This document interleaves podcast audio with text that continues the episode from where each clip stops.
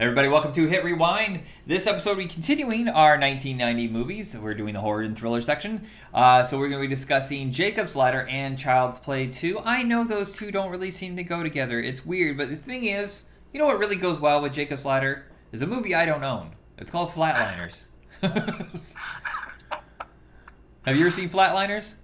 I have not, but I'm familiar with the premise. That's people are basically intentionally killing themselves and bringing themselves back to life so they can see the other side. Yeah, and they're bringing back, like, the phantasms from that world or whatever because they played with death. It's a really good movie. It's very atmospheric. I just don't have it, so sorry. Did you see the remake of that one? Yeah, it wasn't bad. I didn't hate it like everybody did.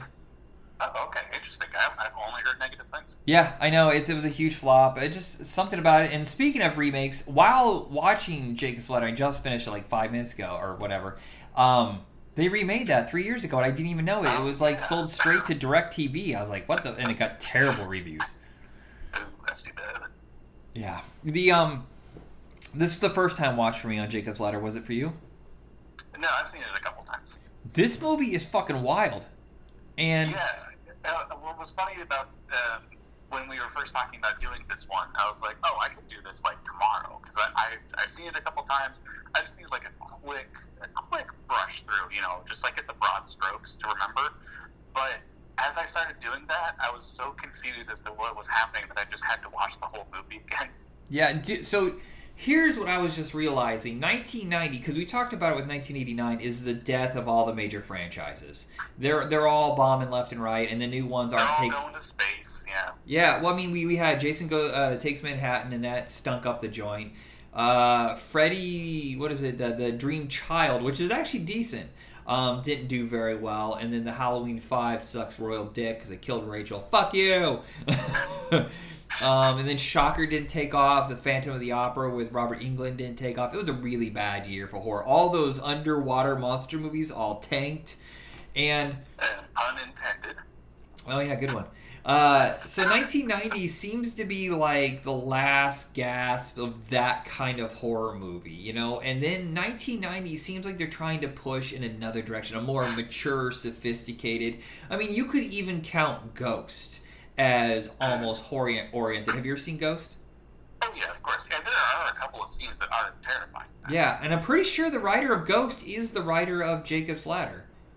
Oh, interesting. I have to look that up before I'm completely and utterly full of shit. Yeah.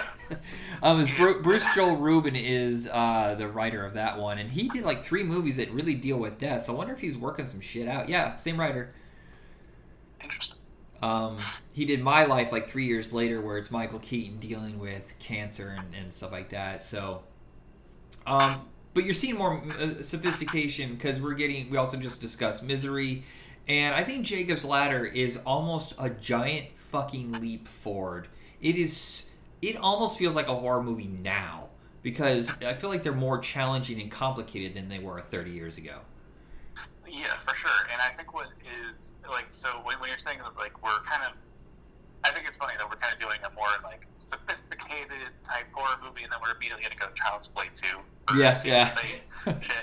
And, like, what is interesting is, like, those, like, you know, sequel-heavy sort of movies are sort of dying out. And, yeah, we're going into, as you said, a while ago when we started doing this, is that, like, we're getting the blank from hell type movies, which are more about, like, the human experience or human interaction, like that kind of horror thing, instead of extraterrestrials or monsters and that kind of stuff. Yeah, serial killers, you know, stuff like that. Those are fading away. And I think it's funny is, like I said, that whole genre was launched with Fatal Attraction, directed by Adrian Lyne, who was also the director of Jacob's Ladder, and this was his big pet project that nobody wanted to do. They were like, it's too fucking strange, it's too complicated, audiences aren't going to get it. But there was a company called Carolco. And mostly were known for doing big action movies. They had done the Rambos and Red Heat and Total Recall and stuff like that. But they were also known for cashing out, like, you know, huge paychecks to, you know, directors and actors that they wanted to bring under their shelter to give them some prestige. So you can see why they put, you know, I still can't understand how this is $25 million, though. That doesn't sound right to me. Yeah, because it is pretty understated. I mean, there's like one kind of creature-y thing, but there's not, like, I guess maybe in the settings or maybe where they had to shoot, I don't know, but yeah, it's kind of complex. That sounds like the kind of thing, honestly, to me, knowing how a lot of these companies run, feels like someone might have embezzled some of that, because I'm pretty sure it's shot Canada. The biggest name is Tim Robbins, who really only had one minor hit before this, and that's Bull Durham. And he's the biggest name? What? So I'm going to guess actually probably about 12, 15 at most. But that's actually irrelevant. What is actually amazing about this is that it's all about atmosphere, emotion. Is this the saddest, darkest movie that we have ever discussed? Probably. I'd have to go back through our stuff, but it's definitely not one of those where you defeat the monster kind of thing. It's not one of those. Yeah, it's all about like these broken souls and trying to figure out where they're going with it. But here's the thing, and I'm going to spoil the fuck out of this. What happened? Did any of it happen? Or we're still in Vietnam, right? It never went beyond Vietnam, and he was hallucinating the whole time? Are you saying are you saying that he never died in Vietnam? No, he died in Vietnam, and everything you saw that took place after that was all a hallucination? Yes, that's my take on it. Holy fuck. That's one elaborate mind, by the way. So while he's dying after being gutted on the field by what? By apparently his own people because it was part of an experiment? Mm-hmm. But here's the thing. Is that, like, we learn about the experiment in his dying vision, so was that even real? Because, like, what I think is really good about this is just so much of it is just a mind fuck. But if you notice in the beginning that one of the people in his troop was kind of freaking out a little bit, and I'm wondering if there wasn't any gas or anything, if the guy just freaked out and stabbed him, and then that created this whole movie. It's just that one troop going insane. That's fucking wild, because we spend an hour in this world where he's investigating what happened, and he's meeting up with all his old, you know, what do you call that? Platoon. Army buddies. Platoon. And they're trying to figure out, like, oh, how are these people getting blown up, this mysterious stuff? Is he in purgatory? You know, I kept trying to figure out, and then he was, like, having these breaks where he would go to another reality where he's married and and Macaulay Culkin's his kid. And then all of a sudden he spent so much time with Macaulay Culkin as his only kid, and all of a sudden he has two more kids that no one ever brought up before, and then he sucks back into another reality where he just spent talking about, oh, I just woke up from this nightmare. And there's a flashback where Macaulay Culkin is hit by a car and died. So what is real? I don't know. So you imagine his married life and the kids? This is fucking crazy ass wild movie, and I commend it.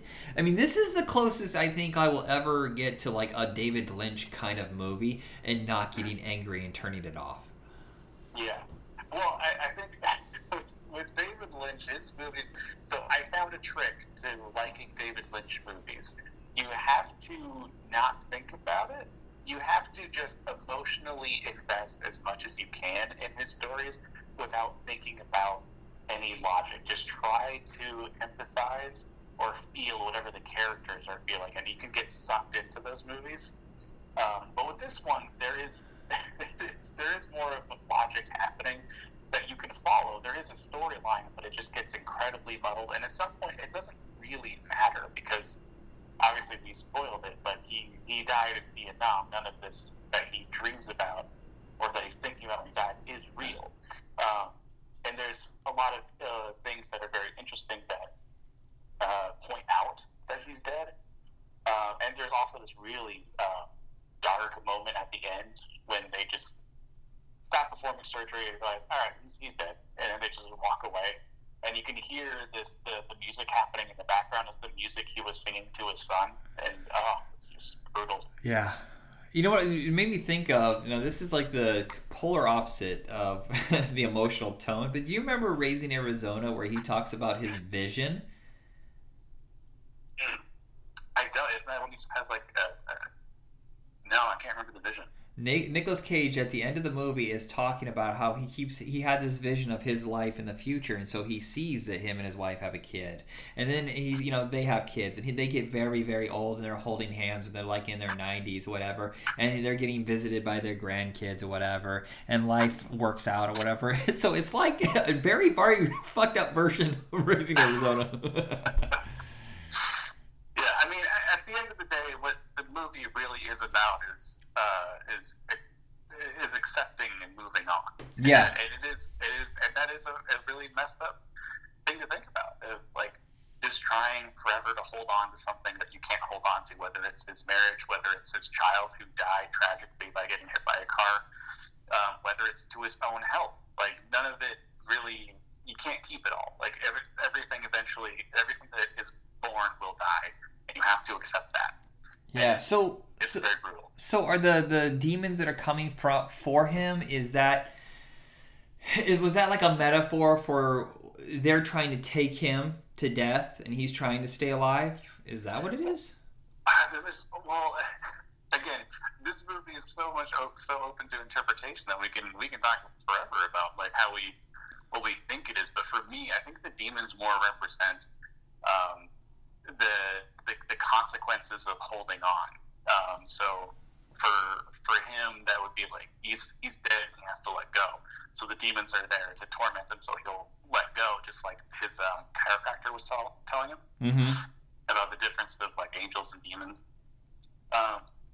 Was his chiropractor like the voice in his head telling him to do whatever, like let go? Yeah, it seems like that was more like the angels versus the demons kind of thing. But okay. I think also it's just. It could also just be more about the consequences of obsession, of trying to hold on to demons, or like him doggedly trying to pursue something that he can't take down, trying to take down the U.S. government alone is impossible, and he's just banging his head out against the wall. And that obsession is kind of what leads him to be put into a mental asylum where the guy has the no eyes and. But he doesn't actually go to an asylum. I know, but again, it's all interpretation because none of it matters. I love this movie. I'm so impressed by the audacity to try to pull this off. Yeah, no, I remember the first time I watched it, I didn't care for it because I was like one of those people at the time of like, oh, what was the point, man? Because like none of it matters, and it's like, well, yes, none of it matters, but there's a lot to unpack about that. Yeah. But, like I've since grown to like to love like bottle episodes of TV shows that are more like in-depth dives into characters and are in these types of movies that really are just more about an idea rather than like a plot. So yeah, and I think if you're into that kind of thing, Jacob's Ladder is the shit. I'm pretty sure it was deliberate, but by using a like a soft focus or a fog filter to give it like almost a dream feel. Yes. It had to have been deliberate. He's not a fucking amateur filmmaker. He had to have known. Because you have to try to do that, especially practically. So like there's intentionality in that. Yeah, and this none of this sounds like a horror movie, but I don't want to say the words elevated horror. I fucking hate that. But it's more a psychological thriller, but there's some moments in it that are truly fucking disturbing, and I see it. Like, I feel like 10 years later is when they were really using these kind of camera trickeries, like the speed-up herky-jerkies and the weird shock horror where it's not things jumping out at you, it's seeing something that you're not sure what the fuck or why the fuck you're seeing it. Like that old lady when her hat falls off and she has, like, horns coming out of her head. Oh, yeah, that was one of the most disturbing parts to me. Yeah, and stuff like that, like, you really see it. Do you remember, like, in House on Haunted Hill, the remake, I think that's the first time where they really use that sped up herky-jerky whatever, and I thought that's where it started, and I feel like all the horror movies use that, even up to today. But no, I'm sure it started with Jacob's Ladder. House on Haunted Hill, the remake, is that the one where one of the Wilsons gets his head bit off by a giant pendulum? No, that is The Haunting, which came out just a couple months prior, which I picked up today, kids. Hee okay. Anyway, so this is an excellent movie and very highly recommend if you're into that kind of thing. And what's another thing that's really interesting about that is that I'm really into this what's called analog horror. Have you heard of that? No, I have no idea what that is. Is it all movies before there was ever any sort of digital, like cell phones and stuff like that? Yeah, so like it's very popular online, but a lot of it basically has to do with being presented with something, with information that you should not have, and that sort of eerie feeling of being trapped and alone. And I think that this movie really helped start that. Oh, okay. Yeah, it's the first time I've ever heard of that. Oh, okay, cool. Well, I can send you some stuff if you're interested. Yeah, totally. I thought maybe you meant movies that were set in the 70s, you know, before digital became a thing. So I was wrong. I mean, that is part of it. Like analog horror is like found footage, like tapes, audio logs, things like that aren't digital. But they use a lot of the same tropes, and one of those tropes is, like I said, like the being given too much information. All right, so you're going to break your neck with a tone switch on this one. Child's Play 2. Now, here's the craziest thing, and I think we discussed this on the Child's Play episode, is that MGM, dire for a hit. They were just a broken company. And then the guy who ran MGM was, like, pretty religious, and he's like, no more horror movies, and sold off the rights to Child's Play. That's why Universal reaped the benefits of all those sequels and the TV show. I think the second one is still pretty good. I think there's a mistake that we'll hit with the third one, where I think they rushed it too quickly. They didn't take time between. Oh yeah, the third one is military school, right? Right. Oh yeah, that was bad. In the sequel, you know, it still feels it's in line just enough. But what I don't like is when they kill off one of the characters, especially when they're so important to the franchise, just to move in a different direction. Maybe she didn't want to do the sequel. I'll give fair shake to that. But if they didn't want to pay her, that's shit. I mean, I still enjoyed it. I still had a good time. I think that they did a little too much with doing catchphrases and things like that. Like, he's not Freddy Krueger. He doesn't really need those. But like, it's still fine, and the special effects are still really good. In fact, like the end inside like the doll factory, like that scene's still fucked up. Like I saw that as a kid, and that blew my mind. And watching it as an adult, I'm like, wow, that's still pretty gross. Yeah. Oh, I think it's crazy, and I think we discussed this already. I apologize if I'm repeating myself, but the fact that they would like grind him up and melt him and blow him up, all these things they do to him, and they're like, let's just take him back to the factory and rebuild him. No, you fucking throw the thing away and you just put out a new one. What? Why? That would also, I didn't quite get that, the opening thing, but I understand that they have to make a reason why it's still his, like he's still in the doll or whatever. And they kind of just gave up on that. Yeah. For the other sequels, it just kind of exists forever in this doll for no reason. But like the idea is that the company, I guess, was going to be sued, or were already sued, and they're trying to cover their ass. They're like, no, look, this is the original doll. We're just going to put all of the components into a new one to show you that there's nothing to be afraid of, that they're all lying. So like, I get that. But, like, it's still just, it feels a little lazy.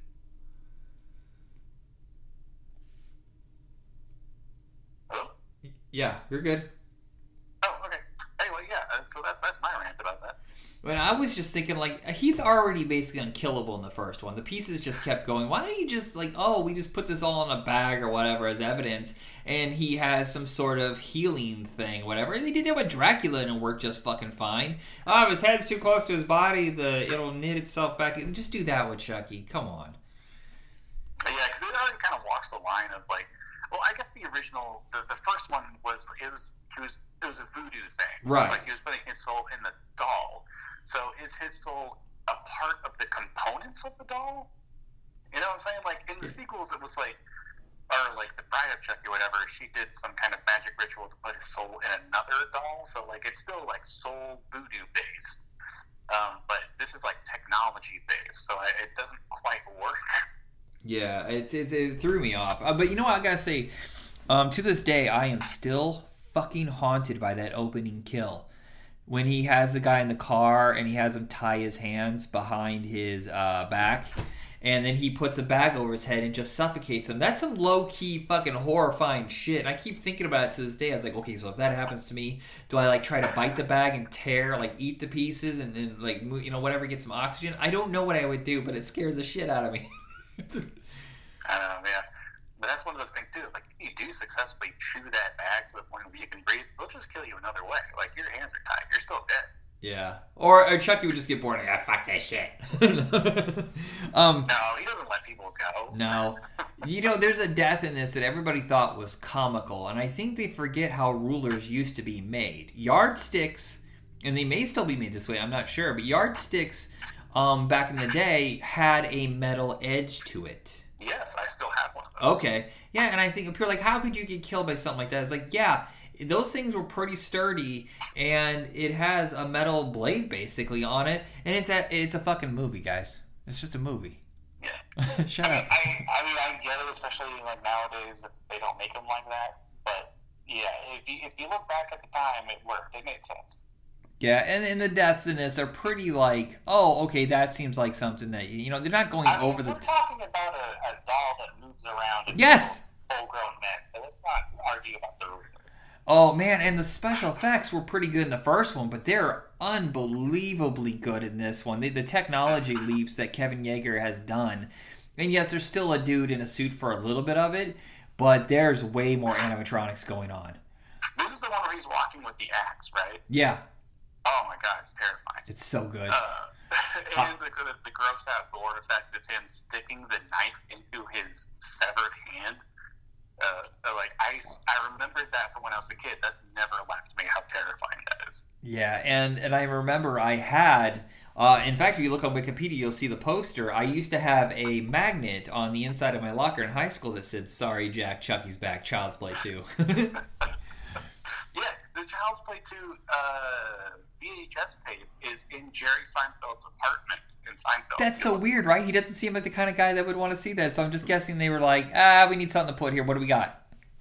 Yeah, exactly. You know what? Let's not watch Part 3. Let's save ourselves, because it sucks dick. No, I just watched Part 3, and it's not worth talking about. No, and of course, this time, they don't put him back together. They just melt his body, and they put him back together in another doll. But then it's years later, so I don't know if they were tired of working with a kid, and then they shot forward, what, like 7 years?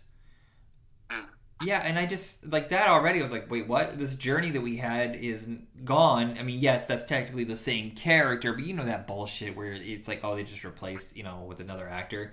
And I just don't think the setting works. I don't think the gags are any good. I think the one-liners suck. And there's a reason why it just faded away. They just rushed it so fast. It came out, what, 9 months later? Maybe even less. Jesus. Yeah, it was...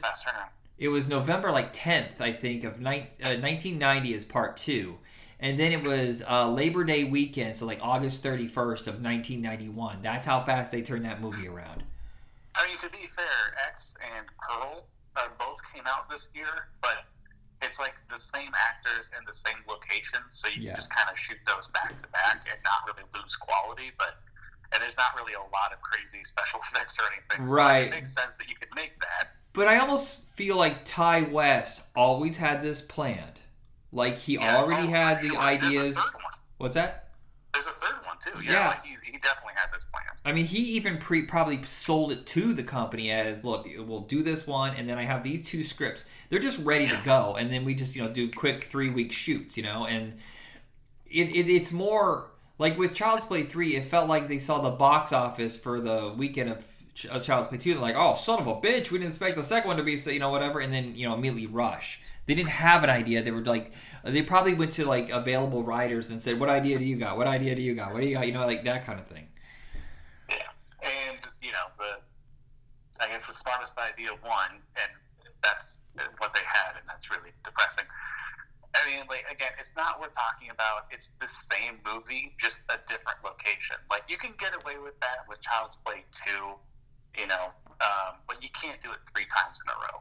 I was wrong, by the way. The writer is the same writer from the other movies, Don Mancini, who created it. So, I don't know, maybe he just, you know, you rush it sometimes when a writer is just like exhausted from finishing the one and all of a sudden like, we want another one, like, son of a bitch. But I think taking that time off and then coming back with Bride of Chucky later, and I think the fact that there's more space, there's usually like 5-6 years, sometimes more, between sequels, and I think that works, what works best for him.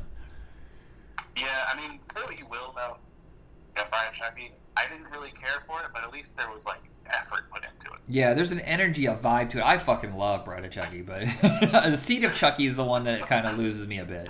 Oh, maybe I'm thinking of Seed of Chucky. Okay, never mind. Yeah, Bride is where he gets married and he's all stitched up, and it's directed by Ronnie Yu. And then the fifth one is Seed of Chucky, where they're trying to have a kid, and that's directed by the writer of it. And it's really campy, and John Waters shows up, and that's the one I'm thinking. Yeah, I don't like that one. But then I like the two direct-to-video ones, The Cult and I think, what is it, like the Curse of Chucky? I think those are great sequels. And then I saw the most recent one, and that one was great. Have you seen the show at all on Sci-Fi? No, but I do want to give it a shot. Yeah, I've been hearing good things about it. But, yeah, Child's Play 2, you're still on the right track. It's not as good as the first one, but it's still entertaining. And anything else you want to say before we go? No, I think that's about it. All right, everybody, that is it. Facebook, Twitter, social media, whatever, all your podcast hosts under Hit Rewind, and that's it. Have a good night. Good night, folks.